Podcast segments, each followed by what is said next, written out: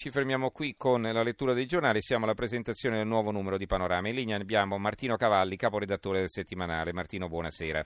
Buonasera a voi. Allora, leggo la copertina, eh, c'è una foto di Berlusconi, la copertina di Panorama, ma non diremo altro sulla politica, ci limitiamo al titolo. Italia, forza, intervista a Silvio Berlusconi, siete delusi dalla politica, anch'io, cambiamola insieme. E poi ci sono altri servizi su eh, Liberi Uguali, sui Grillini e poi le analisi di Giuliano Ferrara e Luca Ricolfi. Allora, che cosa, di cos'altro c'è in questo numero di interessante? Prego. Allora, Ti tolgo la politica e tolto la parte, il piatto forte, però insomma...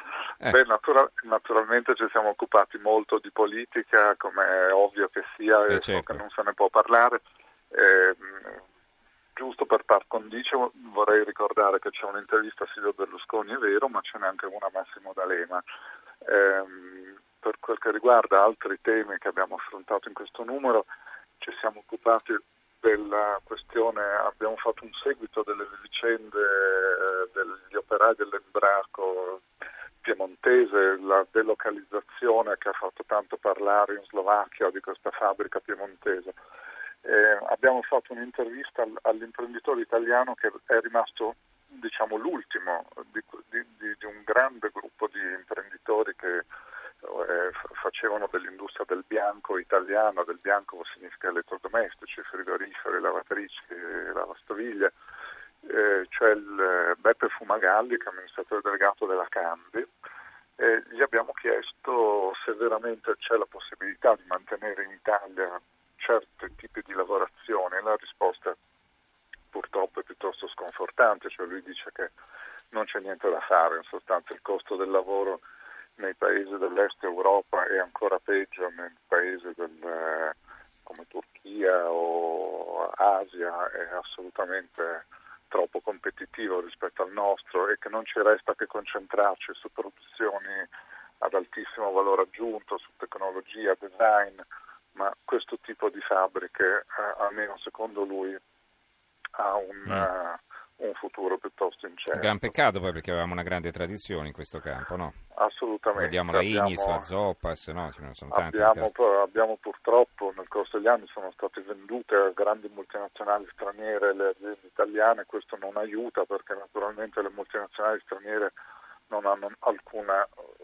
sensibilità particolare per un paese che non è il loro e, e quindi tutto diventa più complicato poi quando i Mhm. centri decisionali sono eh, da un'altra parte del mondo.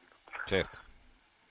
Ehm, eh, ci siamo eh, occupati anche in questo numero, è una cosa che abbiamo sempre fatto per la verità con una certa periodicità, stiamo sempre molto attenti alle vicende dei terremotati del centro Italia che spesso vengono dimenticati eh, e che sono sotto la neve tanto più che, che in altre parti d'Italia in condizioni disagiate. Abbiamo fatto ancora una volta il punto sulle casette Mhm. eh, che continuano a essere clamorosamente in ritardo nella consegna, malgrado le assicurazioni, le promesse e quant'altro. E poi, e poi vabbè, possiamo cambiare un arg- argomento decisamente, parlare di cose un pochino più leggere. Abbiamo, fatto, abbiamo un pezzo di costume sul, sul ritorno nel periodo, nel- nell'epoca dei videogame, dei cellulari, dei giochini elettronici, del ritorno dei giochi diciamo fisici.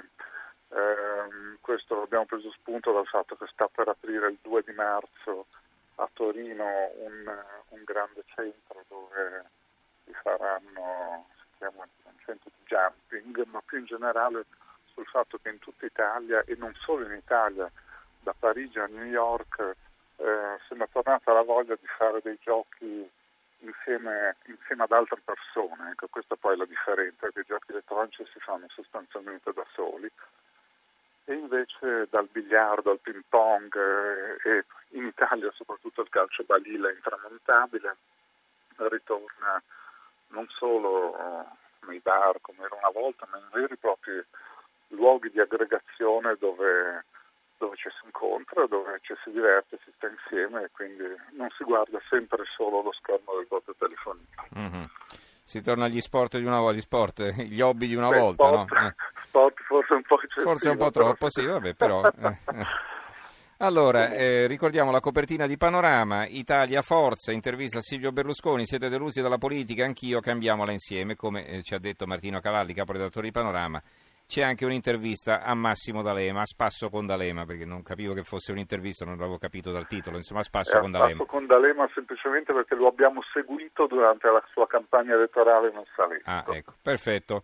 Va bene, allora ringraziamo Martino Cavalli, caporedattore di Panorama. Grazie per essere stato con noi, buonanotte. Grazie a voi, buonanotte.